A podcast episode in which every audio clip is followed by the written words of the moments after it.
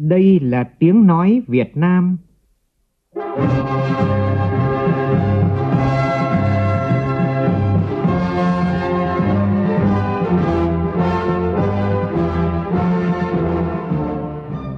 là tiếng nói Việt Nam, phát thanh từ Hà Nội, thủ đô nước Cộng hòa xã hội chủ nghĩa Việt Nam.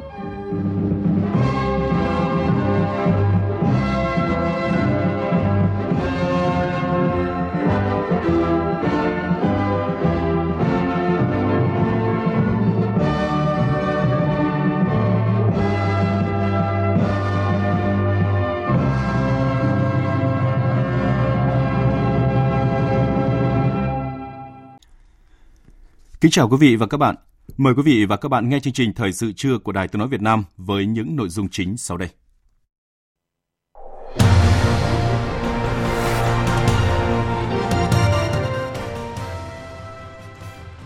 Thủ tướng Nguyễn Xuân Phúc chủ trì cuộc họp với lãnh đạo các bộ ngành để chuẩn bị hội nghị của Thủ tướng Chính phủ với doanh nghiệp dự kiến được tổ chức vào ngày 9 tháng 5 tới.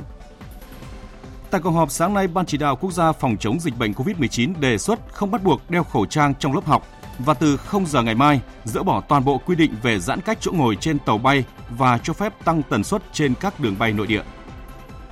Cảnh báo nắng nóng gây nguy cơ cháy rừng tại nhiều địa phương. Trong phần tin thế giới, Mỹ và Anh bắt đầu đàm phán thương mại sau khi Anh rời khỏi Liên minh châu EU. Các bên đối địch tại Libya vẫn giao tranh bất chấp những lời kêu gọi ngừng bắn quốc tế. Hội đồng Bảo an Liên Hợp Quốc kêu gọi chính quyền Libya giao nộp các cá nhân vi phạm theo đề nghị của Tòa án Hình sự Quốc tế.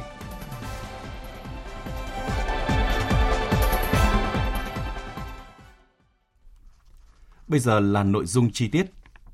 Sáng nay tại trụ sở Chính phủ, Thủ tướng Nguyễn Xuân Phúc chủ trì cuộc họp với lãnh đạo các bộ ngành để chuẩn bị hội nghị của Thủ tướng Chính phủ với doanh nghiệp dự kiến được tổ chức vào ngày 9 tháng 5 tới theo hình thức trực tuyến. Hội nghị nhằm tháo gỡ khó khăn, thúc đẩy sản xuất kinh doanh, tái khởi động nền kinh tế với sự tham dự của khoảng 900.000 người tại các đầu cầu.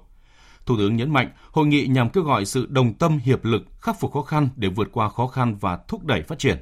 Tin của phóng viên Vũ Dũng. Ngoài đầu cầu truyền hình trực tuyến tại Hà Nội, nơi Thủ tướng Nguyễn Xuân Phúc chủ trì, còn có đầu cầu khác với sự tham dự của khoảng 900.000 người. Thủ tướng nhấn mạnh, hội nghị không phải là nơi để kể nghèo kể khổ, là nơi chỉ kêu khó khăn mà phải là dịp để nêu ra các giải pháp hỗ trợ doanh nghiệp thúc đẩy sản xuất kinh doanh, xuất khẩu. Một tinh thần ấy, chứ không phải là tôi khó khăn thế này tôi đề nghị việc kia, việc kia là các bộ phải sáng tạo vào làm việc kia là các địa phương phải tháo gỡ trực tiếp cho doanh nghiệp. Một tinh thần cải cách đổi mới đối với phát triển. Trong lúc mà chúng ta gặp những khó khăn, thách thức mà ai cũng biết. Một tinh thần dám nghĩ, dám làm, dám chịu trách nhiệm. Một tinh thần đổi mới, tái cơ cấu để phát triển. Một tinh thần dựa vào một cái thị trường rộng lớn 100 triệu dân. Một tinh thần là phải đẩy mạnh xuất khẩu. Anh Tâm Quang phải nói một ý rất quan trọng người dân ở đất nghe một tuần tôi làm hai tuần phát biểu là gì? Không hình sự hóa các quan hệ kinh tế và dân sự. Để yên tâm. Ông viện trưởng kiểm soát phải nói những vấn đề cùng ông ông ông công an. Hai ông nói, một ông ba, bốn phút đồng hồ thôi để người dân yên tâm. Không thanh tra, kiểm tra, thực hiện đúng chỉ thị 20 của thủ tướng chính phủ. Không có trùng lắp để tháo gỡ cái chuyện này đó. kiểm toán là đồng ý rồi, năm nay không đặt vấn đề này khác. Nhưng mà nếu anh vi phạm pháp luật trắng trợn đó mà, anh thâm nhũng tiêu cực thế mà như là đi siêu về Hà Nội phải làm thôi nhân quan nói nó nó nói chứ không phải là Thủ tướng cũng cho rằng cần tiếp tục ổn định kinh tế vĩ mô, kiểm soát lạm phát không quá 4%. Đặc biệt là ngành ngân hàng phải tiếp tục giảm mặt bằng lãi suất cho vay. Thủ tướng nhấn mạnh là năm nay, ngành ngân hàng cần chia sẻ với nền kinh tế, không đặt vấn đề lãi lớn mà chỉ nên giữ lợi nhuận ở mức phù hợp, có thể chỉ 30% hoặc 50% so với mục tiêu đề ra. Sáng nay tại Hà Nội, Ủy ban các vấn đề xã hội của Quốc hội tổ chức phiên họp toàn thể lần thứ 17. Thẩm tra dự án luật người lao động Việt Nam đi làm việc ở nước ngoài, các đại biểu nhấn mạnh phải tính toán kỹ, không đưa người lao động Việt Nam đi làm việc ở nước ngoài bằng mọi giá. Phóng viên Lại Hoa phản ánh. Thẩm tra dự án luật người lao động Việt Nam đi làm việc ở nước ngoài, các đại biểu đề nghị dự án luật phải thể hiện quyền, nghĩa vụ, trách nhiệm của người lao động, doanh nghiệp, đơn vị sự nghiệp và các tổ chức cá nhân có liên quan đến người lao động Việt Nam đi làm việc ở nước ngoài theo hợp đồng có quỹ hỗ trợ việc làm ngoài nước, quản lý nhà nước và hợp tác quốc tế trong lĩnh vực người lao động Việt Nam đi làm việc ở nước ngoài theo hợp đồng. Các đại biểu phân tích việc đưa lao động đi làm việc ở nước ngoài không chỉ giải quyết vấn đề việc làm, xóa đói, giảm nghèo, mà hiện nay phải đưa người có trình độ chuyên môn đến làm việc ở các nước trên thế giới. Bên cạnh đó, các nước tiếp nhận lao động cũng phải an toàn, có thu nhập cao, phải có khoa học kỹ thuật phát triển. Phó chủ nhiệm Ủy ban các vấn đề xã hội của Quốc hội Bùi Sĩ Lợi khẳng định. Chúng ta đào tạo nguồn nhân lực không chỉ là tăng thu nhập cho người lao động nhưng đó chính là nguồn nhân lực cho tương lai phát triển của đất nước. Đưa người lao động Việt Nam đi làm việc ở nước ngoài không phải bằng mọi giá. Chúng ta phải tính toán rất là kỹ. Các đại biểu cũng khẳng định Đến giờ, Việt Nam không phải là nước thừa lao động đi xuất khẩu lao động như trước đây. Việt Nam bắt đầu đến giai đoạn dân số vàng, cũng cần lao động phát triển kinh tế xã hội, cho nên phải ưu tiên bố trí lao động trong nước. Còn xuất khẩu lao động là xuất khẩu những ngành nghề, lĩnh vực nổi trội, thu nhập cao, đưa được khoa học kỹ thuật về nước. Giải trình thêm tại phiên họp, Bộ trưởng Bộ Lao động Thương binh và Xã hội Đào Ngọc Dung khẳng định. Vừa qua chúng ta đã từng bước rồi đấy, không chấp nhận người lao động đi bằng mọi giá đâu ạ. Chúng tôi cũng chọn địa bàn, xu hướng các nước rất muốn Việt Nam là đưa người của chúng ta lao động ở lĩnh vực điều dưỡng viên. Nhưng mà quan điểm của chúng tôi là không đủ do đó ba năm nay đấy, chúng tôi chỉ cho làm thí điểm. Chúng tôi chọn địa bàn chứ không chọn địa bàn đâu và xu hướng là thế này, chuyển mạnh theo hướng là trước khi đi thì đào tạo qua các trường nghề và kết nối trường nghề với doanh nghiệp. Các cháu có thể nhận việc ngay với doanh nghiệp ở trong nước. Doanh nghiệp của nước ngoài làm việc ở Việt Nam sau đó đi ra ngoài nước ngoài thì làm tại các doanh nghiệp này và khi trở về thì việc đầu tiên là các cháu có đời nhận các cháu đi về vào lúc 9 giờ sáng nay, Bộ trưởng Bộ Công Thương đã có cuộc điện đàm với Tổng thư ký ASEAN Lim Dốc Hôi về việc tổ chức hội nghị Bộ trưởng Kinh tế ASEAN đặc biệt và hội nghị Bộ trưởng Kinh tế ASEAN Cộng 3 đặc biệt về ứng phó dịch COVID-19. Phóng viên Nguyên Long thông tin. Trước diễn biến phức tạp của dịch COVID-19 đang bùng phát ở nhiều nước trên thế giới, không chỉ gây tác hại nghiêm trọng đến sức khỏe của người dân mà còn làm gián đoạn các chuỗi cung ứng, ảnh hưởng tiêu cực đến nền kinh tế khu vực và toàn cầu. Bộ trưởng Công Thương Trần Tuấn Anh với vai trò là chủ tịch các bộ trưởng kinh tế ASEAN đã trao đổi với Tổng thư ký ASEAN Lim Chok Hoi về kế hoạch phục hồi kinh tế và duy trì chuỗi cung ứng khu vực sau đại dịch COVID-19, triển khai chỉ đạo của các nhà lãnh đạo tại hội nghị cấp cao ASEAN Cộng 3 đặc biệt về ứng phó với dịch COVID-19. Tại cuộc điện đàm, Bộ trưởng Trần Tuấn Anh khẳng định lại Việt Nam đang quan tâm rất sát sao đến việc kịp thời ứng phó với ảnh hưởng của dịch COVID-19 đến chuỗi cung ứng và nền kinh tế khu vực. Trên tinh thần đó, về nguyên tắc, với vai trò Chủ tịch ASEAN, Việt Nam ủng hộ và sẵn sàng tạo điều kiện cho việc trao đổi trong khuôn khổ ASEAN Cộng 3 nhằm đưa ra kế hoạch phục hồi kinh tế, ngăn chặn tác động tiêu cực của dịch COVID-19 như chỉ đạo của các nhà lãnh đạo ASEAN Cộng 3. Bộ trưởng Trần Tuấn Anh và Tổng thư ký ASEAN cũng nhất trí sẽ theo dõi thúc đẩy các nước ASEAN cùng ba đối tác Trung Quốc, Nhật Bản, Hàn Quốc sớm thống nhất nội dung và thông qua tuyên bố chung cấp Bộ trưởng ASEAN Cộng 3 về ứng phó với dịch COVID-19 trong thời gian sắp tới. Đặc biệt là trong cái bối cảnh của cái COVID-19 vừa qua đã cho thấy bộc lộ ra rất nhiều những cái điểm yếu của các nền kinh tế của ASEAN cũng như cái sự đứt gãy của các cái chuỗi cung ứng mà trong đó các nước ASEAN và Việt Nam cùng tham gia. Thì đã đến lúc cho thấy chúng ta phải bằng những nỗ lực mạnh mẽ hơn của ASEAN, bản thân của ASEAN cũng như ASEAN với đối tác để chúng ta có những cái chính sách mới phù hợp hơn về đầu tư, về lao động, về công nghệ, về thị trường, về tài chính để chúng ta tổ chức liên kết chặt chẽ hơn nữa giữa ASEAN với các nước đối tác. Để chúng ta tái cấu trúc lại các cái chuỗi cung ứng này để đảm bảo cái khả năng thích ứng bền vững hơn và nhanh chóng hơn có hiệu quả hơn của các nền kinh tế ASEAN cũng như của các cái chuỗi cung ứng này đối với những cái nguy cơ mới trong tương lai. Và đây cũng là cái trọng tâm và những cái nền tảng rất quan trọng trong các cái sáng kiến và tuyên bố chung của Bộ trưởng Kinh tế ASEAN cũng như là của Bộ trưởng Kinh tế ASEAN với Bộ trưởng Kinh tế của Nhật Bản và cũng như sắp tới với các đối tác khác. Bộ trưởng Trần Tuấn Anh cảm ơn ông Lim Jock Hoi, Tổng thư ký ASEAN trong thời gian qua đã luôn ủng hộ Việt Nam phát huy vai trò chủ tịch ASEAN, đặc biệt là đã ủng hộ đề xuất của Việt Nam để đưa ra được tuyên bố chung của các bộ trưởng kinh tế ASEAN về tăng cường khả năng phục hồi kinh tế ứng phó với dịch COVID-19 tại hội nghị AIM hẹp vào tháng 3 vừa qua, cũng như kết nối thúc đẩy các nước ASEAN thông qua tuyên bố chung của Hội nghị Kinh tế ASEAN Nhật Bản về sáng kiến phục hồi kinh tế ứng phó với dịch COVID-19 trong thời gian ngắn. Ngoài ra, Bộ trưởng Công Thương cũng chia sẻ tại buổi điện đàm về quyết định của Thủ tướng Chính phủ cho phép dỡ bỏ quy định tạm thời về hạn chế xuất khẩu sản phẩm y tế như khẩu trang, dỡ bỏ hạn ngạch để có thể xuất khẩu gạo trở lại bình thường kể từ ngày 1 tháng 5, với tinh thần cam kết trách nhiệm tập thể trong việc đảm bảo cung ứng lương thực trong cộng đồng ASEAN và phù hợp với các tuyên bố đã được các bộ trưởng kinh tế ASEAN và các nước đối tác thông qua. Tổng thư ký ASEAN Lim Chok Hoi đặc biệt đánh giá cao các quyết định này cũng như ủng hộ các sáng kiến của Việt Nam. Liên quan đến kế hoạch hành động sau đại dịch thì thực hiện chỉ đạo của hội nghị cấp cao ASEAN và ASEAN Cộng 3 thì hiện nay các nước cũng đang tham vấn để xây dựng kế hoạch hành động về kết nối chuỗi cung ứng ở khu vực. Ngoài ra, theo tôi được biết thì các quan chức của ASEAN đang lên kế hoạch chi tiết về việc xây dựng kế hoạch hành động sau đại dịch và hy vọng trong tháng 6 sẽ tổ chức hội nghị cấp cao ASEAN. Hội nghị cấp cao này sẽ diễn ra trực tuyến hoặc là các nguyên thủ sẽ gặp trực tiếp để thảo luận các vấn đề, trong đó có vấn đề về kế hoạch hành động ứng phó sau đại dịch này.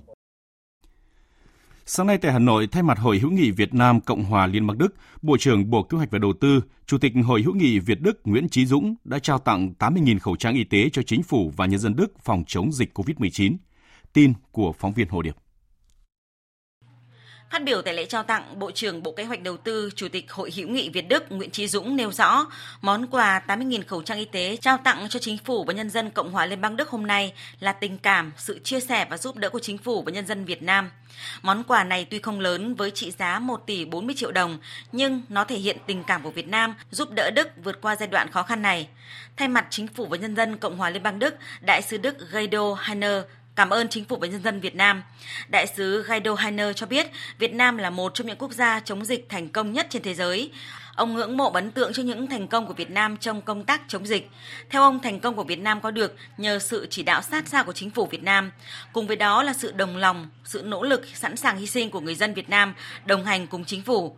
Đại sứ Kaido Hitner cam kết sẽ tiếp tục hợp tác chặt chẽ với Việt Nam trong cuộc chiến chống dịch COVID-19, cũng như thúc đẩy hợp tác kinh tế thương mại giữa Việt Nam và Cộng hòa Liên bang Đức sau đại dịch. Mời quý vị và các bạn nghe tiếp chương trình Thời sự trưa với những thông tin mới nhất tại cuộc họp Ban chỉ đạo quốc gia phòng chống COVID-19 diễn ra sáng nay. Chỉ bắt buộc đeo khẩu trang trên các phương tiện công cộng và nơi tập trung đông người khu vực công cộng, không bắt buộc đeo khẩu trang trong lớp học mà chỉ đeo khi học sinh ra chơi, tiếp xúc gần với nhau. Từ 0 giờ ngày mai, cho dỡ bỏ toàn bộ quy định về giãn cách chỗ ngồi trên tàu bay và cho phép tăng tần suất trên các đường bay nội địa. Đó là những vấn đề được các thành viên Ban chỉ đạo quốc gia phòng chống dịch bệnh COVID-19 thống nhất đề xuất tại cuộc họp sáng nay. Phó Thủ tướng Chính phủ Vũ Đức Đam, trưởng Ban chỉ đạo quốc gia chủ trì cuộc họp. Phóng viên Văn Hải phản ánh. Tại cuộc họp, Thứ trưởng Bộ Giáo dục và Đào tạo Nguyễn Hữu Độ kiến nghị cho phép thu hẹp khoảng cách tiếp xúc trong lớp học để không phải chia lớp thành 2 ca như hiện nay. Cũng đề xuất với ban chỉ đạo và phó tướng cho phép là điều hòa thì được bật ở trong phòng học. Và khi kết thúc ờ, buổi học thì có thể là yêu cầu là mở hết tất cả ờ, lớp rồi thông thoáng, bật quạt để cho nó đảm bảo cái không khí ở trong phòng. Sau khi đến khi vào buổi chiều thì lại ờ, tổ chức bật điều hòa vậy là đảm bảo cho học sinh thứ hai là về đeo khẩu trang thì cũng thống nhất ra chơi thì bắt buộc phải đeo. Còn ở trong lớp thì học sinh đeo cũng được mà không đeo thì cũng không có ngăn cản đúng không? Là vì là nguyện vọng mà các em học sinh thấy là để an toàn thì các em đeo. Nhưng tinh thần đã ra ngoài sân chơi là bắt buộc phải đeo khẩu trang. Trước kiến nghị này nguyên Thứ trưởng Bộ Y tế Lê Quang Cường, cố vấn cao cấp của Ban chỉ đạo quốc gia phòng chống dịch bệnh COVID-19 cho rằng thì tôi đề nghị là vẫn cho các cháu dùng điều hòa, cái chuyện đấy rất là bình thường thôi. Thế còn khẩu trang, tôi thì tôi đồng ý theo cái hướng khẩu trang là mình sẽ khuyến cáo là gì? Nhưng chúng ta không bắt buộc đeo khẩu trang trong lớp học, thì chúng ta phải hiểu rằng đây là một cái loại bệnh mà chưa ai biết cả. Thế nên tất cả chúng ta làm đây đều dò đá qua sông hết và chúng ta phải làm từ từ. Chúng ta không nên làm một cách quyết liệt là bỏ ngay khẩu trang và chúng ta không bắt, chúng ta nói là khuyên là nên đeo khẩu trang trong lớp học. Trên cơ sở ý kiến của các chuyên gia, phó thủ tướng vũ đức đam nêu rõ mầm bệnh trong nước đã được kiểm soát tốt, nhưng tình hình dịch bệnh trên thế giới vẫn đang diễn biến phức tạp. Nguyên tắc chống dịch hiện nay là kiểm soát chặt mầm bệnh xâm nhập từ bên ngoài để nới lỏng dần bên trong. Toàn bộ cái cơ chế liên ngành của mình từ quân đội, công an, rồi y tế cộng với lại cái ứng dụng công nghệ là mình không được lơi lỏng và phải siết chặt đặc biệt là phải tăng cường cái công nghệ coi là đây là hai điều kiện để mở mạnh trong nước là điều kiện một là bao tường vây bên ngoài thật chặt và điều kiện hai là tăng cường công nghệ. Để khi nó không may nó có vạn nhất, nó có một trường hợp ra thì mình bằng công nghệ và bằng cái hệ thống từ trước của mình là mình dập được ngay lập tức. Tất cả mọi người dân về cơ bản vẫn tiếp tục khuyến nghị hạn chế đi ra ngoài. Là đeo khẩu trang nơi công cộng và trên các phương tiện công cộng là bắt buộc. Nơi công cộng ở đây mình hiểu là nơi nằm nằm bên ngoài các cái cơ quan, trụ sở, trường học. Cũng tại cuộc họp Ban chỉ đạo quốc gia đề xuất chưa cho phép hoạt động trở lại đối với các cơ sở karaoke, quán bar, vũ trường, lễ hội. Còn các dịch vụ khác cho mở lại như bình thường nhưng với điều kiện giữ khoảng cách tối thiểu 1 mét. Đồng thời đề xuất từ 0 giờ ngày 7 tháng 5 cho dỡ bỏ toàn bộ quy định về giãn cách chỗ ngồi trên tàu bay và cho phép tăng tần suất trên các đường bay nội địa. Khoảng cách giữa các hành khách khi làm thủ tục hàng không được giảm xuống còn 1 mét. Đề xuất từ 0 giờ ngày 1 tháng 6 cho phép bay theo nhu cầu của các hãng hàng không trên cơ sở giờ hạ cánh cất cánh đã được xác nhận. Về trường hợp bệnh nhi số 204 tại thành phố Hồ Chí Minh dương tính trở lại sau 25 ngày ra viện, bệnh nhi này đã được chuyển cách ly điều trị tại bệnh viện dã chiến Củ Chi. Trong thời gian cách ly theo dõi tại nhà, bệnh nhân này có tiếp xúc với người thân trong gia đình và một gia đình khác trong chung cư khi ăn cơm F1. Hiện tất cả các trường hợp này đều được chuyển cách ly tại khu vực cách ly tập trung quận 2. Trung tâm Y tế quận cũng đã phun xịt nơi ở của gia đình, các khu tập trung công cộng như là thang máy, hành lang chung cư.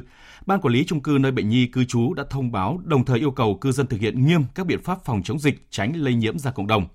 Như vậy đến nay tại thành phố Hồ Chí Minh có tất cả 10 ca bệnh được công bố tái dương tính sau xuất viện. 7 trong số này có liên quan trực tiếp hoặc là gián tiếp đến ổ dịch quán bar Buddha, phường Thảo Điền, quận 2. Thưa quý vị và các bạn, vào 0 giờ sáng nay, quyết định kết thúc thiết lập vùng cách ly thôn Hạ Lôi, huyện Mê Linh, thành phố Hà Nội được công bố hết thời hạn phong tỏa để phòng chống dịch bệnh COVID-19. Ngay từ sáng nay, đông đảo người dân đã trở lại lao động sản xuất, chăm chút từng gốc hoa, luống rau, ruộng lúa. Để rồi hy vọng sau khi hết dịch COVID-19, làng nghề trồng hoa lại sắc thắm. Ghi nhận của nhóm phóng viên Sơn Lâm và Văn Hải. Trong suy nghĩ của hầu hết người dân Hạ Lôi, trong ngày đầu tiên hết hạn cách ly sẽ trở lại ruộng hoa bị bỏ bẵng trong gần một tháng qua. Nhiều người trong thôn đã thao thức suốt đêm qua, chỉ mong trời nhanh sáng để tất bật ra đồng tưới bón cho những luống hoa héo rũ, cỏ mọc um tùm do thiếu bàn tay chăm sóc của con người. Trên nền đất cứng như sân gạch, người dân lại ham hở cuốc đất, cắt tỉa để bước vào một vụ hoa mới. Công việc đầu tiên, công việc đầu tiên là em phải ra ruộng em thăm xem ruộng nương nó thế nào. Vì một sao? tháng dài không ra thì chắc ở ngoài đồng thì nó cỏ giả rồi các thứ nó chắc là phải hỏng hết rồi anh ạ. Vâng. Đấy, có Nhà thế anh thôi. trồng bao nhiêu sào hoa anh? Nhà em trồng ờ, một mẫu hoa hồng, hoa hồng ăn bông này này. Sáng nay là tôi đi uh, ra là cắt hoa làm hoa thôi. Hoa ra bây giờ nó cũng rụng hết lá mình chỉ có cắt uh, cái hết lượt trên xong rồi cho dưới nó lẩy lên để mình thu hoạch. Đấy anh nhìn đây hoa 28 ngày không chăm sóc được thì nó sẽ hỏng như thế này đấy ạ không phun được thuốc và không chăm bón được thì sẽ hoa nó sẽ hỏng nó xác sơ đi nhiều chứ. Vậy thì mình kế hoạch của nhà mình khôi phục sản xuất như thế nào? Thì sẽ là ừ, chăm bón và phun thuốc nhiều hơn. Như trong cái thời gian những ngày qua thì mình thiệt hại khoảng bao nhiêu tiền? Trong những ngày qua thiệt hại chắc là tầm khoảng 3 đến 40 triệu. Đấy. May mắn hơn những gia đình trồng hoa hồng một số gia đình trồng những giống hoa chịu được hạn và ít sâu bệnh như hoa cúc, hoa ly, hoa lo kèn vẫn được thu hoạch, kịp bán ngày rằm tại chợ hoa Mê Linh. Trên con đường làng thẳng tắp, từng chiếc xe máy lại chất chở những bó hoa cao ngất ngường để kịp đưa đến phiên chợ sớm nay. Tôi hôm nay bắt đầu mới bẻ mà, còn đâu những cái chỗ ruộng khác thì có khi là bây giờ chúng tôi đã bỏ hết mà. Ai có cho tuyển khu vực cách ly này ai người ta cho làm. Làm được bao nhiêu bó rồi ạ? Đấy chúng tôi đây bây giờ cỡ khoảng độ gần trăm bó rồi. Ừ, hết những ngày cách ly đấy là bọn tôi đây, đây lên trên đi bán thôi, buôn chứ còn đâu. Chợ gì ạ? Chợ Hoa Mê Linh này nè. Dạ, chỉ có nay chỉ có mỗi cúc thôi. Vâng, tôi chỉ cúc hồng bây giờ các nơi xa bây giờ dân tôi bây giờ không được đi làm là trùng bỏ hỏng hết đấy Bước vào vụ hoa mới, người dân Hạ Lôi lại tiếp tục chăm sóc gần 500 hecta hoa các loại, trong đó gần 200 hecta ngay ở trong thôn, còn lại là thuê đất ruộng tại những vùng lân cận. Làng hoa hoạt động trở lại vào sáng nay, ngay lập tức những cửa hàng dịch vụ nông nghiệp đã có khách vào mua. Tháng này hết canh đi thì mở hàng. Và nói chung dịch vụ nông nghiệp và gồm phân đạm thuốc sâu rồi các loại đấy cái hàng này là dân nó dùng hàng ngày Bây giờ dùng cho hoa rồi rau màu các loại. Chợ cũng đã họp trở lại sau 28 ngày, thế nhưng khá vắng vẻ. Khoảng vài ngày nữa, tại đây mới đông vui trở lại. Hạ lôi ngày mới, những chiếc barrier tại các chốt kiểm dịch đã được dỡ bỏ, nhưng người dân vẫn được nhắc nhở từ nay đến ngày 11 tháng 5 hạn chế ra đường khi không cần thiết, không tập trung đông người để đề phòng dịch bệnh COVID-19 bùng phát trở lại.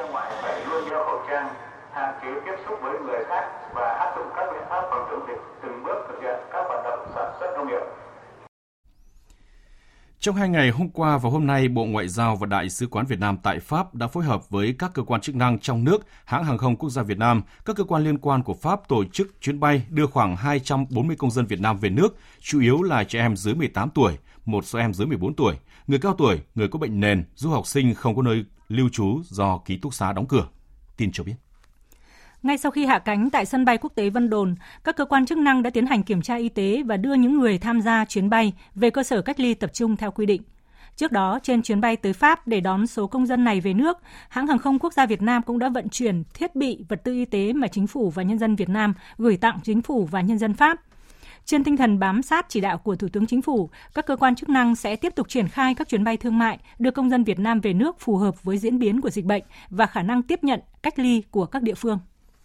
Liên quan đến chuyến bay đưa công dân Việt Nam từ Hoa Kỳ về nước, hiện hãng hàng không quốc gia Việt Nam đã hoàn thành đầy đủ các thủ tục cần thiết theo yêu cầu của phía Hoa Kỳ và dự kiến sẽ tổ chức chuyến bay vào ngày mai, mùng 7 tháng 5. Bộ Ngoại giao đề nghị công dân Việt Nam tiếp tục tuân thủ nghiêm các quy định phòng chống dịch sở tại và hướng dẫn của các cơ quan đại diện Việt Nam. Tổng lãnh sự quán Việt Nam tại San Francisco và các cơ quan đại diện khác của Việt Nam tại Hoa Kỳ đã và đang hết sức nỗ lực hỗ trợ công dân trong việc lưu trú, di chuyển và phòng ngừa dịch bệnh trong thời gian ở tại San Francisco chờ chuyến bay. Tiếp tục thông tin về dịch COVID-19 trên thế giới. Số ca nhiễm mới virus SARS-CoV-2 tiếp tục tăng khi toàn cầu tăng ghi nhận hơn 3 triệu 700 nghìn trường hợp, trong đó gần 260 nghìn ca tử vong. Mỹ tiếp tục đứng đầu bảng thống kê toàn cầu về số người nhiễm và tử vong do COVID-19. Số ca tử vong tại đây đã vượt quá 70.000 người. Tuy nhiên, theo các chuyên gia y tế cho rằng con số này chưa đủ so với quy mô dân số hơn 300 triệu người của Mỹ. Mối quan hệ giữa Mỹ, Trung Quốc tiếp tục bị ảnh hưởng liên quan đến nguồn gốc của virus SARS-CoV-2. Trong diễn biến mới nhất, Tổng thống Mỹ Donald Trump kêu gọi Trung Quốc phải minh bạch với những gì nước này biết về nguồn gốc của virus SARS-CoV-2 từng khởi phát ở thành phố Vũ Hán, tỉnh Hồ Bắc. Phóng viên Phạm Huân đưa tin từ Mỹ. Phát biểu về báo giới tại Nhà Trắng trước khi lên đường tới bang Arizona, Tổng thống Donald Trump cho biết Chúng tôi sẽ công bố báo cáo về nguồn gốc virus SARS-CoV-2 trong thời gian tới. Sẽ có nhiều người hỏi tôi câu hỏi đó và chúng tôi sẽ công bố một báo cáo rạch ròi về vấn đề này. Những gì đã xảy ra lẽ ra không bao giờ nên xảy ra. Trung Quốc nên thông báo cho chúng ta về vấn đề họ đã gặp phải. Tổng thống Trump không thông báo về thời điểm cụ thể sẽ công bố báo cáo này. Ngoại trưởng Mỹ Mike Pompeo mới đây đã khẳng định có chứng cứ cho thấy virus SARS-CoV-2 bắt nguồn từ một phòng thí nghiệm ở Vũ Hán, tuy nhiên không cung cấp chi tiết cụ thể về tuyên bố này. Theo Ngoại trưởng Pompeo, Trung Quốc đã tìm cách che đậy, giấu và gây nhiễu thông tin, đồng thời sử dụng Tổ chức Y tế Thế giới như một công cụ cho mục đích của mình. Ông Pompeo cũng cáo buộc Trung Quốc tiếp tục ngăn cản các chuyên gia y tế của WHO và Mỹ tiếp cận các mẫu virus của nước này để nghiên cứu về dịch bệnh. Sáng nay, hơn 500 trường phổ thông trung học của tỉnh Hồ Bắc Trung Quốc đã chính thức mở cửa trở lại. Đây cũng là tỉnh cuối cùng của Trung Quốc cho học sinh đi học trở lại sau kỳ nghỉ dài bất thường do dịch COVID-19. Phóng sự của Bích Thuận, phóng viên Đài tiếng nói Việt Nam thường trú tại Bắc Kinh. Gần 58.000 học sinh lớp 12 của thành phố Vũ Hán, nơi khởi phát dịch COVID-19 toàn cầu, chính thức trở lại trường sau hơn 4 tháng buộc phải nghỉ ở nhà để chống dịch. Mặc dù phải chịu sự kiểm tra và quản lý khắt khe, song các học sinh tại đây đều muốn được đi học, đặc biệt khi kỳ thi đại học đang tới gần. Một học sinh chia sẻ. Em vẫn rất mong được đến trường. Em vô cùng cảm ơn những người đã chiến đấu ở tuyến đầu chống dịch. Em muốn sau này theo hướng nghiên cứu khoa học, phục vụ đất nước. Do là vùng tâm dịch, toàn bộ học sinh và giáo viên của Vũ Hán đều phải tiến hành xét nghiệm và chỉ khi có kết quả âm tính họ mới được quay trở lại trường. Khác nhiều so với những năm học trước, giờ đây mỗi lớp học phải chia làm hai lớp, sĩ số học sinh khống chế trong khoảng 25 người. Học sinh phải kiểm tra thân nhiệt mỗi ngày từ 3 đến 4 lần. Mỗi lớp lại có một phòng học dự phòng, dùng để cách ly các trường hợp học sinh xuất hiện triệu chứng bệnh. Các trường phải quản lý theo hình thức khép kín, tức học sinh không được phép ra khỏi trường trong suốt thời gian học, trong khi phụ huynh không được vào trường việc ăn trưa cũng được quản lý nghiêm ngặt. Ông Từ Tuấn, Phó Hiệu trưởng trường Trung học số 17 Vũ Hán cho biết. Sau khi học sinh vào nhà ăn, mỗi người một bàn, ngồi cùng một hướng, như vậy sẽ không bị tập trung đông người. Khoảng cách giữa mỗi học sinh cả trên dưới, trước sau đều là khoảng 1,5 mét. Trước cửa nhà ăn chúng tôi để sẵn nước rửa tay. Học sinh sẽ rửa tay trước và sau khi ăn, tạo thói quen tốt. Chỗ ăn của các em cố định, chỗ học trên lớp cũng cố định, có dán tên. Như vậy sẽ không bị lộn xộn. Chương trình thời sự trưa xin được tiếp tục với những nội dung đáng chú ý khác.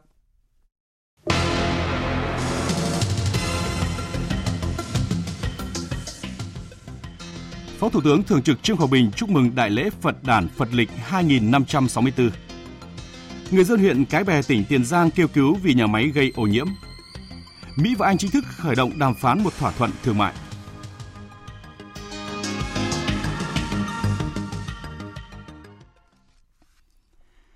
Nhân đại lễ Phật đàn Phật lịch 2564, dương lịch 2020, sáng nay thay mặt lãnh đạo Đảng, Nhà nước, Ủy viên Bộ Chính trị, Phó Thủ tướng Thường trực Chính phủ Trương Hòa Bình đã tới thăm chúc mừng Trung ương Giáo hội Phật giáo Việt Nam và Tăng Ni Phật tử. Phóng viên Văn Hiếu đưa tin. Chúc mừng Trung ương Giáo hội Phật giáo Việt Nam cùng toàn thể Tăng Ni Phật tử đón Đại lễ Phật đản An Lạc. Phó Thủ tướng Trung Hòa Bình khẳng định Phật đản không chỉ là sự kiện tôn giáo quan trọng trong đời sống tinh thần và tín ngưỡng của nhân dân theo đạo Phật ở Việt Nam, mà còn là lễ hội văn hóa tôn giáo thế giới, được Đại hội đồng Liên Hợp Quốc công nhận từ năm 1999. Đây là một lễ hội quốc tế về tôn giáo và văn hóa trong khuôn khổ của Liên Hợp Quốc nhằm góp phần tích cực trong nỗ lực kiến tạo hòa bình và hạnh phúc cho nhân dân, cho nhân loại. Với tinh thần nhân ái của đạo Phật, với truyền thống yêu nước và tinh thần hộ quốc, an dân luôn gắn bó đồng hành cùng dân tộc của Phật giáo Việt Nam. Trải qua từng thời kỳ lịch sử của đất nước, đã có nhiều vị cao tăng đức độ công hiến cho đạo, cho đời, góp phần, góp sức xây dựng quốc gia cường thịnh. Trong lịch sử dân tộc, Phật giáo tham gia vào đấu tranh bảo vệ đất nước là tôn giáo có nhiều công hiến lớn trong các thời kỳ cách mạng kháng chiến chống Pháp và chống Mỹ. Nhiều vị cao tăng đã tham gia vào cách mạng, nhiều chùa chiền là nơi che chở, cơ sở nuôi giấu cán bộ cách mạng. Đạo Phật với tinh thần nhập thế luôn công hiến, xứng đáng cho đất nước, cho dân tộc. Ngày nay, với phương châm đạo Pháp, dân tộc, chủ nghĩa xã hội, Phật giáo Việt Nam tiếp tục có đóng góp to lớn cho công cuộc xây dựng và phát triển đất nước. Tăng ni Phật tử luôn luôn phát huy tinh thần đoàn kết, lục hòa với đường hướng gắn bó, đồng hành cùng dân tộc, cùng chính quyền địa phương thực hiện tốt các nhiệm vụ phát triển kinh tế xã hội, xây dựng và bảo vệ Tổ quốc, tích cực tham gia và tổ chức nhiều hoạt động từ thiện xã hội. Bày tỏ vui mừng được đón đoàn tới thăm, chúc mừng Đại lễ Phật đản, Hòa thượng Thích Thanh Nhiễu, Phó Chủ tịch Thường trực Hội đồng trị sự Giáo hội Phật giáo Việt Nam khẳng định, nối tiếp truyền thống đồng hành cùng dân tộc, đoàn kết xây dựng đất nước, phát huy tinh thần nhập thế, giáo hội sẽ tiếp tục chỉ đạo tăng ni Phật tử thực hiện nghiêm các chỉ thị của Đảng và Nhà nước, góp phần thúc đẩy kinh tế tăng trưởng, bảo đảm an sinh xã hội. Từ khi dịch xảy ra, Ban trị sự Giáo hội Phật giáo Việt Nam, các tỉnh, thành phố đã vận động mạnh thường quân ủng hộ hàng trăm tấn gạo hỗ trợ người dân gặp khó khăn do dịch COVID-19, trao tặng các trang thiết bị y tế, khẩu trang, nước sát khuẩn phục vụ công tác phòng chống dịch. Hưởng ứng phong trào hiến máu tình nguyện sáng nay tại Trung tâm Phát thanh Quốc gia 58 Quán sứ Hà Nội, hàng trăm cán bộ, phóng viên, biên tập viên, kỹ thuật viên, nghệ sĩ của Đài Tiếng nói Việt Nam tham gia hiến máu. Ghi nhận của phóng viên Kim Thành. Anh đây bao lâu rồi anh? khoảng độ từ 8 giờ sáng nay, nhiều cán bộ, phóng viên, kỹ thuật viên đến đăng ký tham gia hiến máu. Mọi người xếp hàng, đảm bảo giãn khoảng cách phòng chống dịch COVID-19, đợi làm các thủ tục xét nghiệm trước khi hiến máu. Lần đầu tiên tham gia hiến máu, anh Đỗ Thành Trung, làm việc tại Trung tâm Kỹ thuật Phát thanh và Truyền hình, cũng không khỏi hồi hộp. Mình rất là ủng hộ cái ờ, phong trào hiến máu nhân đạo như này. À, mình rất là tích cực nhiệt tình thích tham gia những cái phong trào như thế này. Mình sẽ lại tự nguyện mình đi ờ, hiến máu tiếp theo nếu như mà lại quan ờ, tổ chức như thế này. Ờ, nếu mà sức khỏe mà tốt thì nên đi hiến máu nhân đạo. Từ năm 2003 đến nay, nhà báo Nguyễn Thị Kim Oanh, Phó trưởng phòng thư ký kênh truyền hình VOV đã 19 lần hiến máu tình nguyện. Nhớ lại lần đầu tiên tham gia hiến máu cho bệnh nhi mắc bệnh hiểm nghèo, điều trị tại Bệnh viện Nhi Trung ương, nhà báo Kim Oanh vẫn chưa quên cảm giác lo lắng trước khi bác sĩ lấy máu. Sau lần ấy, chị liên tục hiến máu tình nguyện hàng năm, tích cực vận động người thân, bạn bè cùng tham gia phong trào này. Thực ra về cái lượng máu dự trữ nó không chỉ là cái dịch Covid-19 và hàng năm chúng ta cũng có rất nhiều những cái đợt mà thiếu máu dự trữ ví dụ như là Tết hoặc là dịp hè hoặc là những cái cao điểm mà bị tai nạn giao thông nhiều thì cái lượng máu dự trữ nó cũng khá là hiếm mình nghĩ rằng là mỗi một người khi hiểu đúng về hiến máu và tác dụng của hiến máu thì cái việc ờ, các bạn can đảm đi hiến máu nó cũng là chuyện bình thường. Nếu chúng ta có thể thì chúng ta hãy đi hiến máu vì mình và vì mọi người. Cũng giúp ích được cho mình trong cái chuyện là mình cũng xác định là ban đầu là sức khỏe của mình thế nào. Tôi nghĩ là đấy là những cái mà nó cũng có lợi khi mà chúng chú tình nguyện đăng ký đi hiến máu. Hoạt động hiến máu nhân đạo đã trở thành hoạt động thường niên của Đài Tiếng Nói Việt Nam suốt hơn 10 năm qua. Dịp này, Đài Tiếng Nói Việt Nam có hơn 300 cán bộ, phóng viên, biên tập viên, kỹ thuật viên đăng ký tham gia hiến máu. Công đoàn Đài Tiếng Nói Việt Nam phối hợp với Viện Huyết học và Truyền máu Trung ương tổ chức Ngày hội hiến máu ngay tại Đài Tiếng Nói Việt Nam với mong muốn sẽ có nhiều hơn nữa những giọt máu cho đi. Công tác hiến máu và kêu gọi cộng đồng hiến máu vừa là tình nguyện nhưng cũng là trách nhiệm chung của toàn cán bộ, phóng viên, biên tập viên của Đài Tiếng Nói Việt Nam. Ông Vũ Hải Quang, Phó Tổng Giám đốc Đài Tiếng Nói Việt Nam cho biết, các cán bộ, phóng viên, biên tập viên, kỹ thuật viên đều có chung một cảm nhận là rất hạnh phúc khi dòng máu của họ sẽ được lan tỏa trong cơ thể của những bệnh nhân được cứu sống. Ờ, hiến máu nhân đạo là một cái nghĩa cử cao đẹp. Đây là một cái ờ, tinh thần rất là nhân văn của mỗi một cái người dân cũng như của cả dân tộc chúng ta. Ờ, vì thông qua cái việc hiến máu thì sẽ có nhiều bệnh nhân được cứu sống. Ở đây là cái lần đầu tiên tôi hiến máu bởi vì những lần trước đây thì tôi cũng thấy rất là sợ thế nhưng mà lần này thì tôi thấy rất là bình thường và sau khi hiến máu xong thấy cảm giác một cái tinh thần rất là à, thoải mái và sảng khoái và đặc biệt mình có một cái cảm nhận rất là hạnh phúc mà khi tưởng tượng à, một cái dòng máu của mình sẽ được lan tỏa ở trong các cái bệnh nhân và được cứu sống một hoặc nhiều người ở trong cái đất nước ta. Mỗi giọt máu cho đi, một cuộc đời ở lại không chỉ đơn thuần là hoạt động hiến máu cứu người mà còn thể hiện tình cảm của mỗi cán bộ, công chức, phóng viên, biên tập viên của Đài Tiếng Nói Việt Nam cùng chung tay góp sức với cộng đồng giúp đỡ những hoàn cảnh khó khăn. Tại Tiền Giang, cả nghìn người dân ở xã Đông Hòa Hiệp, huyện Cái Bè đang sống trong bầu không khí ô nhiễm nghiêm trọng do một nhà máy xay sát lúa gạo tại địa phương gây ra. Dù người dân đã nhiều lần phản ánh nhưng chính quyền và ngành chức năng địa phương vẫn chưa có biện pháp ngăn chặn để bảo vệ sức khỏe cộng đồng. Phóng viên Nhật Trường thông tin. Ông Trần Sơn Nam cũng như nhiều hộ dân khác ở ấp An Lợi, xã Đông Hòa Hiệp rất bức xúc vì nhà máy sai sát lúa gạo của công ty trách nhiệm hữu hạn Tư Trí tại ấp An Hiệp thường xuyên thải khói bụi gây tiếng ồn, lượng trấu sau khi sai sát còn rơi vãi xuống kênh 28 gây ô nhiễm môi trường. Nhà máy đó nó ảnh hưởng thứ nhất là cái tiếng ồn ban đêm là nghe tiếng rầm rầm nhưng mà tiếng vậy cái cũng giật mình hoài. Rồi à, chấu thì nó băng tải nó xuống ghe là không có gì che chắn bụi có khi nó bay hơn nửa xong ảnh hưởng chứ ngứa ngáy tối ngày quần áo là phơi là không có nói mặc được bụi vô tới nhà qua tìm hiểu của phóng viên Đài Tiếng Nói Việt Nam, nhà máy sản xuất lúa gạo của công ty trách nhiệm hữu hạn Tư Trí hoạt động khoảng 4 năm nay. Gần đây, nhà máy có thêm hoạt động lao bóng gạo và gây ảnh hưởng đến môi trường xung quanh, nhất là bụi. Nhiều điểm kinh doanh du lịch ở làng cổ Đông Hòa Hiệp cũng bị ảnh hưởng do ô nhiễm từ nhà máy này. Ông Võ Minh Nhật, Chủ tịch Ủy ban nhân xã Đông Hòa Hiệp cho biết đã kiến nghị cấp quyền đến kiểm tra Việc xử lý vi phạm là thẩm quyền của cấp huyện. Những doanh nghiệp này là do huyện quản lý. Khi mà có dân phản ánh không cần phải đơn thư thì chúng tôi lập tờ trình gửi phòng tài nguyên môi trường đến để kiểm tra. Ờ, thì bây giờ chủ yếu là chờ kết luận của phòng tài nguyên môi trường huyện để để có cái hướng giải pháp cho nó cụ thể như thế nào. Thí dụ bây giờ mức độ ô nhiễm trong giới hạn, trong sự cho phép như thế nào đó, thì huyện cũng sẽ có cái hướng xử lý thời gian tới. Thưa quý vị và các bạn, trong suốt 3 tháng qua, các tỉnh khu vực Tây Nguyên rất ít mưa. Sông suối khô cạn, đất đai nứt nẻ, hàng chục nghìn hecta cây trồng mất mùa. Bà con nông dân nhiều nơi vật lộn tìm nguồn nước tưới và sinh hoạt. Theo phản ánh của phóng viên Đài Tiếng nói Việt Nam, nhiều nơi ở tỉnh Gia Lai, người dân đang bị thiếu nước sinh hoạt trầm trọng, gây ra những khó khăn và bất tiện trong cuộc sống của người dân, đặc biệt là vùng đồng bào dân tộc thiểu số. Giếng nước của gia đình chị Siêu Thư ở làng Bông Bay, xã Chư Á, thành phố Pleiku đã hầu như cạn kiệt từ một tuần nay. Chị Thư cho biết, để có nước sinh hoạt, gia đình chị phải cử người túc trực, cứ khoảng một tiếng mở máy hút nước một lần, nhưng cũng không đủ nước. Đầu thì toàn là đá không đâu không được luôn. Giặt đồ sang mình bơm lên nước thì giặt được đồ xong rồi có để dân nước rồi tắm. Ít trong làng này toàn thiếu nước không ạ.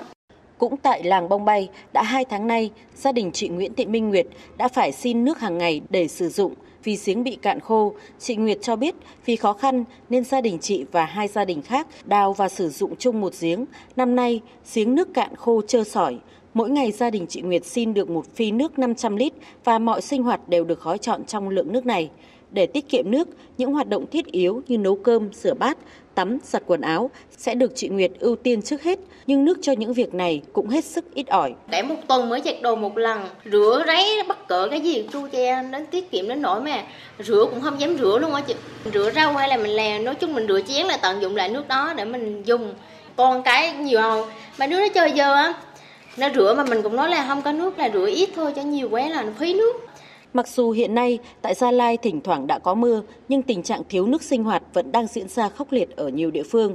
Ở Pleiku, thiếu nước xảy ra ở hầu hết những xã phường, chưa có đường dẫn nước máy.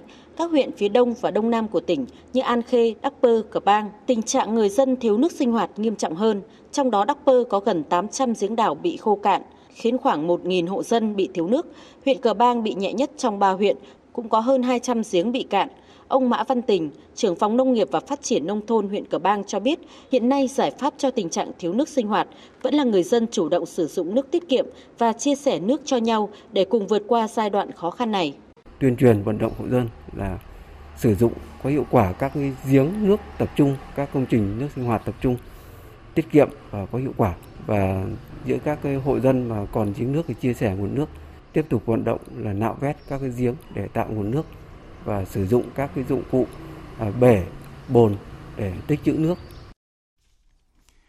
Cùng với Tây Nguyên, các tỉnh khu vực Nam Trung Bộ cũng đối mặt với khô hạn thiếu nước cục bộ. Cụ thể, các tỉnh Phú Yên, Khánh Hòa, Ninh Thuận, Bình Thuận đứng trước nguy cơ xảy ra tình trạng khô hạn thiếu nước. Trong khi đó, khu vực này suốt nhiều tháng ít mưa, nước các dòng sông xuống rất thấp. Dung tích phần lớn các hồ chứa thủy lợi ở Nam Trung Bộ chỉ đạt từ khoảng 50 đến 90%. Dự báo từ tháng 6 đến tháng 8 tới, tình trạng khô hạn thiếu nước xâm nhập mặn có khả năng lan rộng tại các tỉnh ven biển miền Trung Bộ, tương đương mùa khô năm ngoái. Nguồn nước ngầm phục vụ công tác chống hạn do đó cũng đang sụt giảm nghiêm trọng. Trong khi đó, những ngày qua, nắng nóng xảy ra diện rộng tại nhiều địa phương trong khu vực Tây Bắc, nền nhiệt cao nhất trong ngày phổ biến từ 35 đến 38 độ C, có nơi trên 38 độ C. Tại tỉnh Sơn La, phóng viên Trấn Long thông tin. Tại tỉnh Sơn La, do ảnh hưởng của vùng áp thấp phía Tây phát triển mạnh và mở rộng về phía Đông Nam, kết hợp với hiệu ứng phơn nên trong ngày hôm nay mùng 6 tháng 5 tiếp tục xảy ra nắng nóng diện rộng, có nơi nắng nóng đặc biệt gay gắt với nền nhiệt độ cao nhất phổ biến từ 35 đến 38 độ, có nơi trên 39 độ C. Thời gian nắng nóng cao điểm từ 11 đến 17 giờ với nhiệt độ trên 35 độ C. Dự báo trong những ngày tiếp theo, nhất là từ ngày mùng 7 đến ngày mùng 10 tháng 5, cường độ nắng nóng tiếp tục gia tăng với nền nhiệt độ cao nhất phổ biến từ 37 đến 40 độ C, có nơi trên 40 độ C.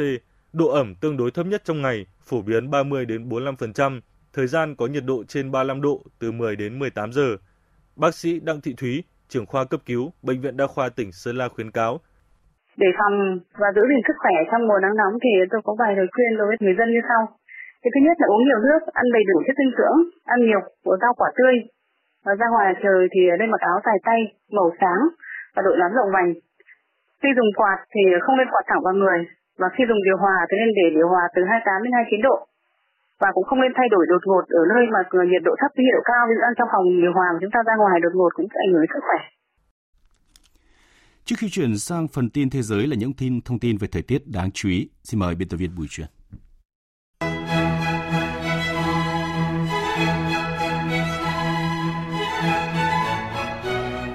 Hôm nay nắng nóng tiếp tục trải đều khắp cả ba miền Bắc Trung Nam. Khu vực Tây Bắc Bộ có nơi trên 39 độ.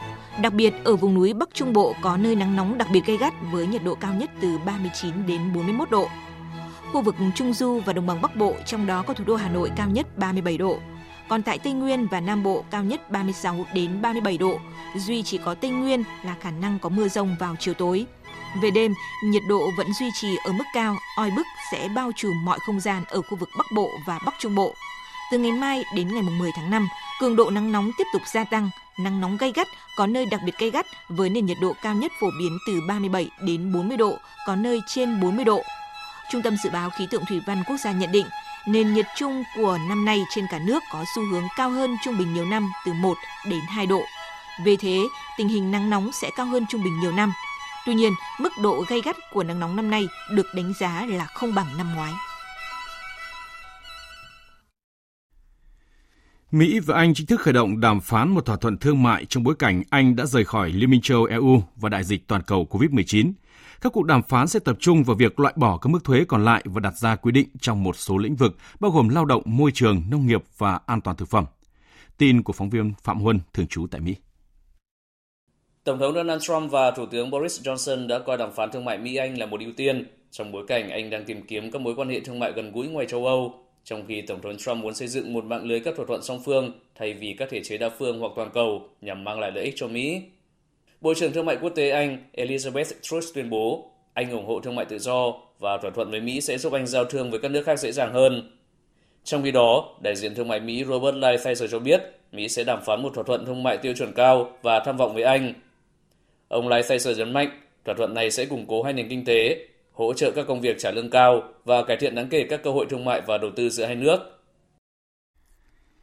Các lực lượng vũ trang miền đông Libya vừa đẩy lùi một cuộc tấn công của quân đội chính phủ đoàn kết dân tộc Libya được Liên Hợp Quốc công nhận nhằm vào căn cứ không quân Oatia ở của lực lượng miền đông tại Tây Nam Libya, cách thủ đô Tripoli 140 km. Phía chính phủ đoàn kết Libya cũng đã thừa nhận tiến hành vụ tấn công này, khẳng định đã phá hủy 10 xe quân sự và tiêu diệt được một số tay súng lực lượng vũ trang miền đông trong cuộc tấn công. Trước diễn biến căng thẳng tại Libya, Hội đồng Bảo an Liên Hợp Quốc kêu gọi chính quyền Libya và các bên liên quan bắt giữ và giao nộp các cá nhân được cho là có hành vi phạm tội ác chống lại loài người và tội ác chiến tranh theo đề nghị của Tòa án Hình sự Quốc tế. Phóng viên Phạm Huân tiếp tục thông tin. Các nước thành viên Hội đồng Bảo an bày tỏ quan ngại về tình hình chiến sự gia tăng, cũng như các tác động về an ninh và nhân đạo ở Libya thời gian gần đây, đặc biệt là các cuộc tấn công nhắm vào dân thường và các cơ sở dân sự, trong đó có các cơ sở y tế trong bối cảnh Libya đang ứng phó với đại dịch COVID-19. Cả nước kêu gọi các bên liên quan ở Libya chấm dứt chiến sự, tuân thủ đình chiến nhân đạo, bảo đảm tiếp cận nhân đạo đầy đủ và hướng tới một giải pháp chính trị cho vấn đề Libya. Một số nước hoan nghênh báo cáo của công tố viên Tòa án Hình sự Quốc tế trên cơ sở nghị quyết 1970 của Hội đồng Bảo an, kêu gọi chính quyền Libya và các bên liên quan bắt giữ và giao nộp các cá nhân được cho là có hành vi phạm tội ác chống lại loài người và tội ác chiến tranh theo đề nghị của Tòa án Hình sự Quốc tế. Đại sứ Phạm Hải Anh, Phó trưởng phái đoàn thường trực Việt Nam tại Liên Hợp Quốc bày tỏ quan ngại về tình hình chiến sự leo thang ở Libya. Đại sứ Phạm Hải Anh nhấn mạnh ủng hộ một giải pháp chính trị trên cơ sở tôn trọng độc lập, chủ quyền của Libya và do người dân Libya dẫn dắt và làm chủ, kêu gọi các bên ở Libya tôn trọng lệnh đình chiến nhân đạo và sớm trở lại đàm phán trên các kênh chính trị, quân sự và kinh tế trên cơ sở nghị quyết 2510 của Hội đồng Bảo an về Hội nghị Berlin về Libya.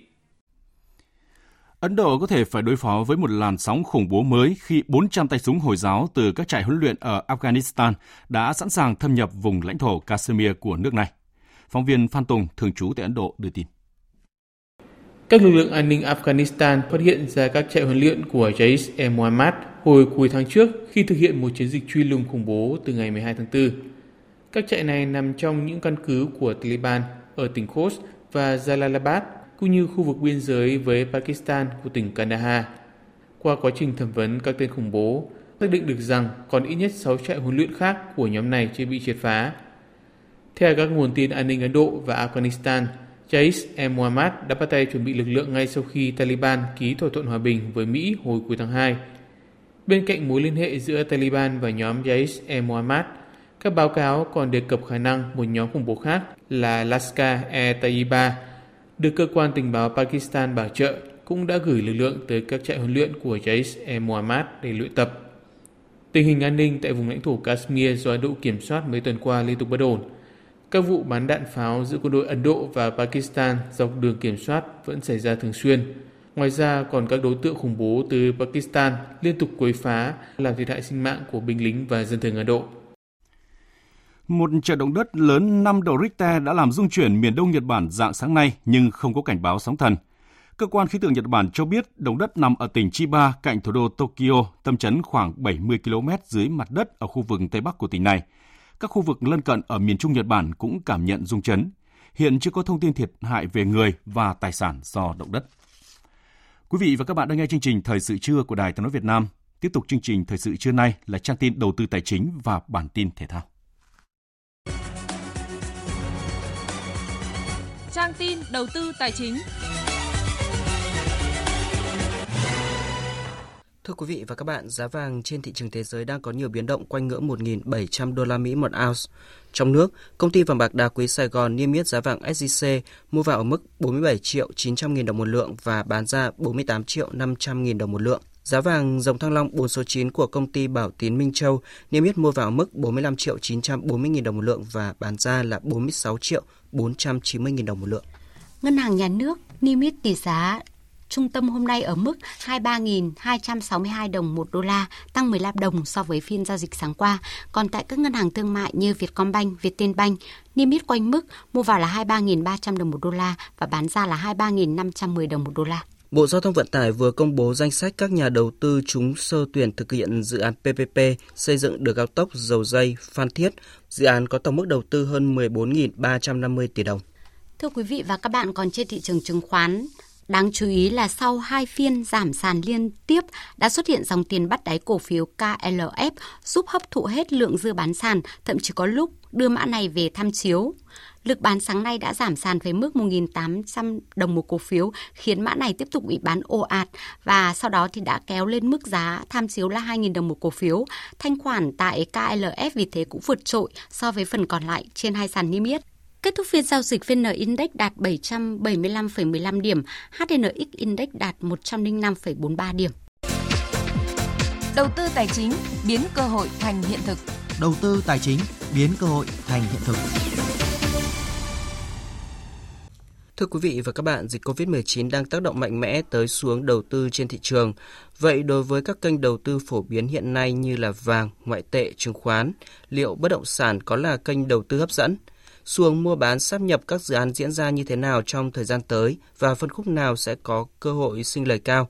Để quý vị và các bạn có thêm thông tin rõ hơn về vấn đề này, phóng viên Hà Nho đã phỏng vấn ông Nguyễn Trí Thanh, Phó Chủ tịch Hội môi giới bất động sản Việt Nam. Mời quý vị và các bạn cùng nghe quan điểm của ông ở trong các cái kênh đầu tư vàng đô đất và chứng khoán ấy thì ờ, xu hướng tới đây ạ phân khúc nào thì ông thấy rằng là uh, cơ hội uh, sinh lời tốt nhất chúng ta thấy một điều rất rõ ràng này nền kinh tế số một thế giới đang bị ảnh hưởng rất nặng nề của Covid.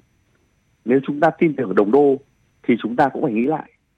Đồng đô không thể dẫn dắt thị trường này. Khi Covid đang nhanh nhất phải đầu 2021 thì có phải vaccine, kể cả thử nghiệm từ ngày hôm nay. Đồng đô không thể dẫn dắt thị trường. Vàng cũng không thể là phục vụ để mà cho an toàn. Và vàng cũng không thể phục vụ cho sản xuất ngay lập tức.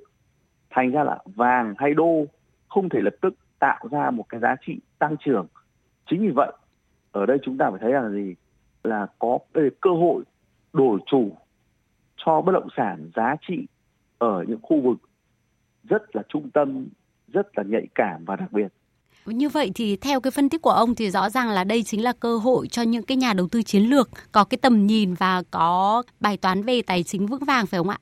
Chắc chắn rồi. Ở đây vấn đề chúng ta thấy hai cái vấn đề này. Thứ nhất, ở đây bất động sản có hai cái cái cái cái phân khúc khác nhau một là đầu tư ngắn hạn, giải quyết cái nhu cầu cấp thiết của những người có nhu cầu về nhà ở cấp thiết để những người có nhu cầu về các cái cái sản phẩm nó không cấp thiết bằng là nhu cầu kinh doanh cho thuê kinh doanh cho thuê chắc chắn bị giảm giảm sút rất nhiều. À, nhưng còn người cái người ổn định về cái chỗ ở nhu cầu bức thiết bức thiết về chỗ ở thì nó sẽ bị giảm. Nhưng mà nó chỉ giảm ở đây một cách nó tự nhiên. Nhưng những nhà đầu tư chiến lược thì người ta người ta sẽ có cơ hội gì? Những người đang không có khả năng đầu tư có dòng tiền lớn đang muốn gọi là thâu tóm thu hút mua đứt lại một dự án thì người ta sẽ thiên về phòng thủ, thì cái việc đấy người ta sẽ phải chấp nhận là bán đi. Có những người đang có khoảng 23 phần trăm trong một dự án chấp nhận bán đi. Thì cái việc là thay đổi chủ trong các dự án đầu tư là điều tất yếu. Và đó là một cái mà nói đơn giản là gì? Tức là cuộc chơi sẽ sàng lọc.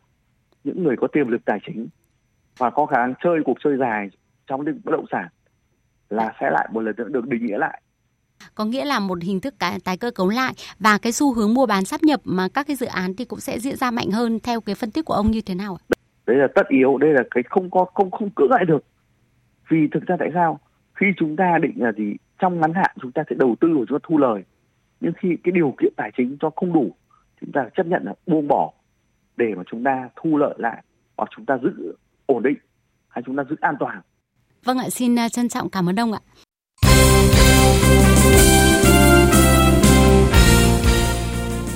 Thưa quý vị và các bạn, trong khi các câu lạc bộ đang nỗ lực chuẩn bị cho ngày trở lại của V-League 2020 thì đội tuyển bóng đá quốc gia cũng đã có những kế hoạch chi tiết cho năm 2020.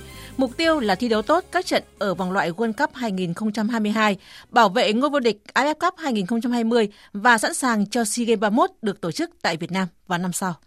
Với mục tiêu đã đề ra từ đầu năm, nhưng do dịch Covid-19 nên các kế hoạch chuẩn bị cho đội tuyển bị tạm hoãn. Vì vậy, sau khi dịch bệnh tạm lắng, Liên đoàn bóng đá Việt Nam ngay lập tức lên kế hoạch cho tuyển quốc gia. Theo dự kiến ban đầu, đội tuyển Việt Nam sẽ tập trung vào tháng 6 và sẽ có hai trận giao hữu. Tuy nhiên, ông Lê Hoài Anh, Tổng thư ký VFF cho hay, đợt tập trung này không mang nhiều ý nghĩa nên tính đến khả năng hủy bỏ. Ừ, chắc chắn là trong tháng 6 chúng tôi sẽ không tập trung ờ, đội tuyển quốc gia bởi vì hiện nay thì thời điểm này là đến à, à, đầu tháng 5 rồi.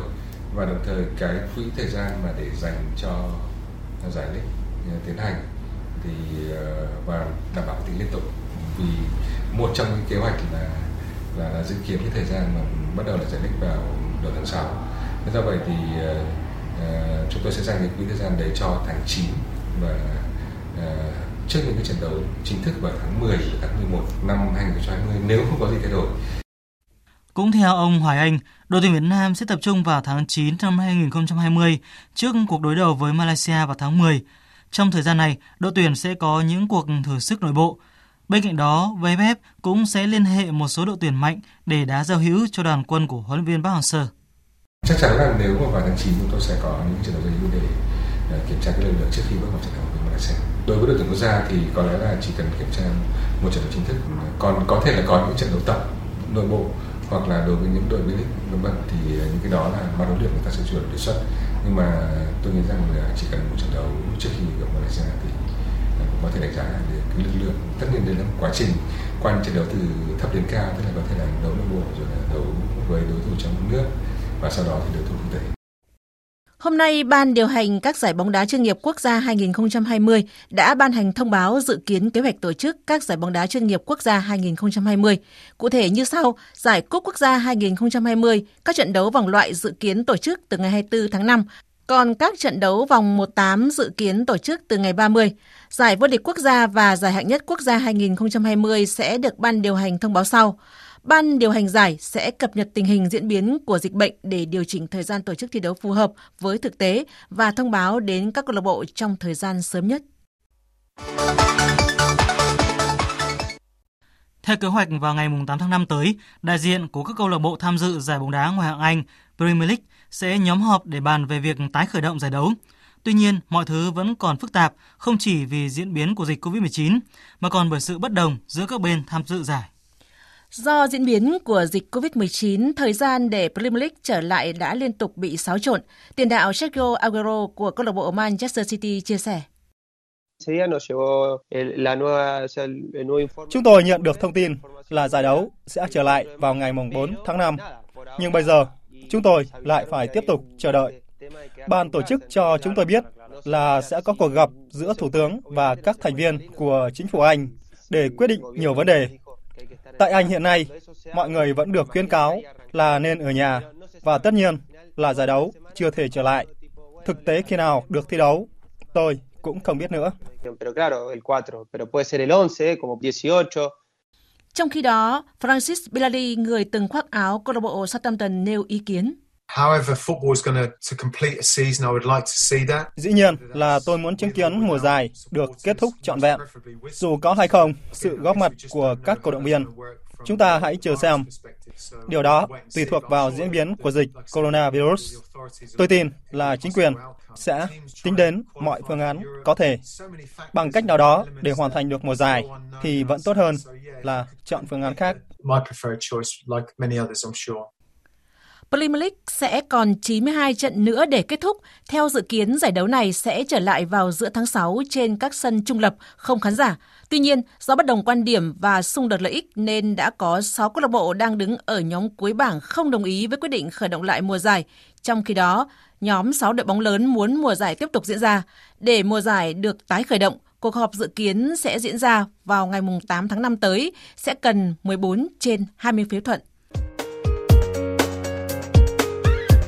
Dự báo thời tiết Trung tâm Dự báo Khí tượng Thủy văn Quốc gia cho biết, hôm nay khu vực Bắc Bộ, Bắc và Trung Trung Bộ có nắng nóng và nắng nóng gay gắt với nền nhiệt độ cao nhất phổ biến từ 35 đến 38 độ. Vùng núi Bắc Bộ có nơi trên 39 độ. Vùng núi Bắc Trung Bộ có nơi đặc biệt gay gắt với nhiệt độ cao nhất từ 39 đến 41 độ. Do ảnh hưởng của nắng nóng gay gắt và đặc biệt gay gắt, trong những ngày tới kết hợp với độ ẩm trong không khí giảm thấp và gió tây nam gây hiệu ứng phơn thổi mạnh nên có nhiều nguy cơ xảy ra cháy nổ và hỏa hoạn ở khu vực dân cư do nhu cầu sử dụng điện tăng cao và nguy cơ cháy rừng ở các tỉnh Trung Bộ, vùng núi Bắc Bộ và Tây Nguyên. Ngoài ra, nắng nóng còn có thể gây ra tình trạng mất nước, kiệt sức, đột quỵ do sốc nhiệt đối với cơ thể người khi tiếp xúc lâu với nền nhiệt độ cao. Và sau đây sẽ là phần dự báo chi tiết các khu vực chiều và đêm nay. Phía Tây Bắc Bộ ít mây, chiều nắng nóng và nắng nóng gay gắt, có nơi đặc biệt gay gắt, đêm không mưa, nhiệt độ từ 24 đến 38 độ, có nơi trên 39 độ. Phía Đông Bắc Bộ, chiều nắng nóng và nắng nóng gay gắt, chiều tối và đêm có mưa rào và rông vài nơi, nhiệt độ từ 25 đến 37 độ, vùng núi có nơi trên 38 độ, riêng Quảng Ninh, Hải Phòng từ 33 đến 34 độ. Các tỉnh từ Thanh Hóa đến Thừa Thiên Huế chiều nắng nóng và nắng nóng gay gắt, có nơi đặc biệt gay gắt, đêm không mưa, nhiệt độ từ 25 đến 38 độ, riêng vùng núi có nơi từ 39 đến 41 độ. Các tỉnh ven biển từ Đà Nẵng đến Bình Thuận, phía Bắc chiều nắng nóng và nắng nóng gay gắt, phía Nam chiều nắng có nơi có nắng nóng, chiều tối có mưa rào và rông vài nơi, đêm không mưa, nhiệt độ từ 25 đến 37 độ. Tây Nguyên chiều nắng nóng, chiều tối và đêm có mưa rào và rông vài nơi, nhiệt độ từ 21 đến 36 độ. Nam Bộ chiều nắng nóng, chiều tối và đêm có mưa rào và rông vài nơi, nhiệt độ từ 25 đến 36 độ. Khu vực Hà Nội ngày nắng nóng và nắng nóng gay gắt, đêm không mưa, nhiệt độ từ 26 đến 37 độ. Tiếp theo là dự báo thời tiết biển, vịnh Bắc Bộ không mưa, tầm nhìn xa trên 10 km, gió Nam cấp 5, từ đêm nay tăng lên cấp 6, biển động. Vùng biển từ Quảng Trị đến Quảng Ngãi không mưa, tầm nhìn xa trên 10 km, gió Đông Nam đến Nam cấp 4. Vùng biển từ Bình Định đến Cà Mau có mưa rào và rông vài nơi, tầm nhìn xa trên 10 km, gió Đông Nam đến Nam cấp 3, cấp 4. Vùng biển từ Cà Mau đến Kiên Giang và Vịnh Thái Lan có mưa rào vài nơi, tầm nhìn xa trên 10 km, gió nhẹ. Khu vực Bắc Biển Đông và khu vực quần đảo Hoàng Sa thuộc thành phố Đà Nẵng không mưa, tầm nhìn xa trên 10 km, gió Đông Nam đến Nam cấp 3, cấp 4 khu vực giữa và Nam Biển Đông và khu vực quần đảo Trường Sa thuộc tỉnh Khánh Hòa có mưa rào và rông vài nơi, tầm nhìn xa trên 10 km, gió nhẹ. Những thông tin về thời tiết cũng đã kết thúc chương trình thời sự trưa nay. Quý vị và các bạn quan tâm có thể nghe lại chương trình trên trang web tại địa chỉ vv1.vn. Chương trình thời sự trưa nay do các biên tập viên Đức Hưng, Thu Hằng, Hằng Nga, Nguyễn Hằng cùng kỹ thuật viên Thu Hiền phối hợp sản xuất và thực hiện. Chịu trách nhiệm nội dung Nguyễn Vũ Duy. Cảm ơn quý vị và các bạn đã quan tâm lắng nghe. Xin chào và hẹn gặp lại.